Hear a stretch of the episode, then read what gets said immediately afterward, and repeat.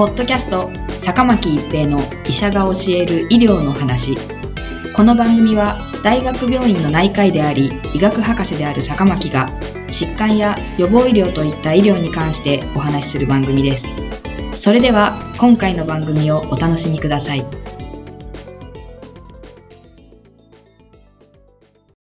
皆さんこんにちは、坂巻一平です。ポッドキャスト、坂巻一平の医者が教える医療の話。今回はインフォームドコンセントです。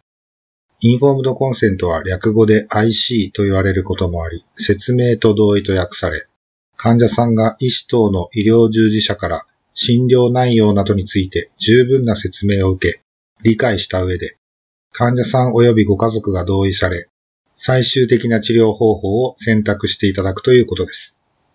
例えば、治療を開始する前に、これから始める治療内容について、なぜこの治療が必要なのか、どのぐらいの期間がかかるのか、この治療をすることによる効果はどういったものか、治療による副作用にはどのようなものがあり、その確率はどのぐらいか、治療にかかる費用等をわかりやすく説明をし、その上で患者さんから同意を得ることを言います。その対象となるものはすべての医療行為で、医療行為の内容とそれによってもたらされる危険性、副作用、予測される結果、代替可能な医療行為の有無と内容、これらを実施しなかった場合に予測される結果等について説明し、患者さんの同意を得るべきです。さらに、医師等の説明に基づき、患者さんがご自身の病状について十分に理解し、治療に協力されることは、相互の信頼関係に立脚した適切な医療の遂行と治療効果の達成のために重要です。具体的には患者さん側の意思が常に尊重されることと、患者さん側と医療者側双方が十分なコミュニケーションを保ちつつ、治療が進められることによって達成されます。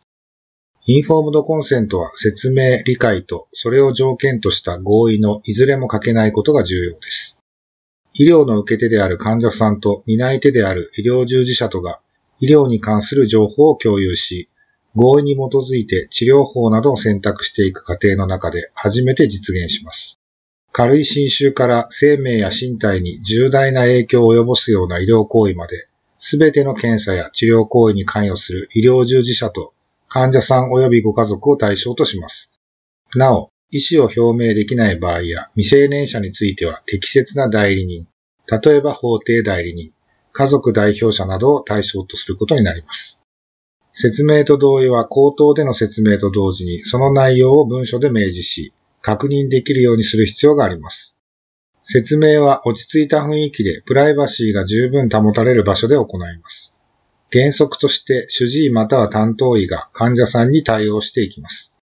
病院側、患者さん側とも複数であることが望ましく、病院側はできるだけ看護師等を含め多職種の医療従事者が同席するようにします。患者さんが理解できる平易な表現や理解を即す図、説明同意文書等を用いるとともに、説明内容の理解度について細心の注意を払います。病名、病状、医療行為の必要性、内容、期間、危険性、副作用、予測される結果、代替可能な医療行為の有無と内容、これらを実施しなかった場合に予測される結果等を説明します。説明同意文書には以上の説明内容と説明医師、病院側同席者、患者さん代理人、患者さん側同席者の署名を行います。また、セカンドオピニオンを受ける機会について説明をします。同意するかどうかの判断は自由な意思で決めても良いこと。もし同意されなくても不利益にはならず、医療従事者はその他の方法で最善を尽くすことを説明します。説明同意文書には患者さんやご家族の署名をいただき、一部を病院保管とし、一部は患者さん側へお渡しします。さらに、看護師をはじめとした説明に同席した医療従事者は、その後、患者さんやご家族が理解できたかどうか、どう受け止めているのかを確認し、カルテに記載します。このような流れでインフォームドコンセントが行われますが、医療者側と患者さん側双方が納得し、信頼関係のある医療行為が行われることが重要です。ポッドキャスト、坂巻一平の医者が教える医療の話。今回はインフォームドコンセントでした。ありがとうございました。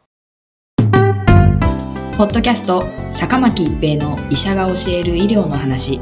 今回の番組はいかがでしたか？次回の番組もお楽しみに。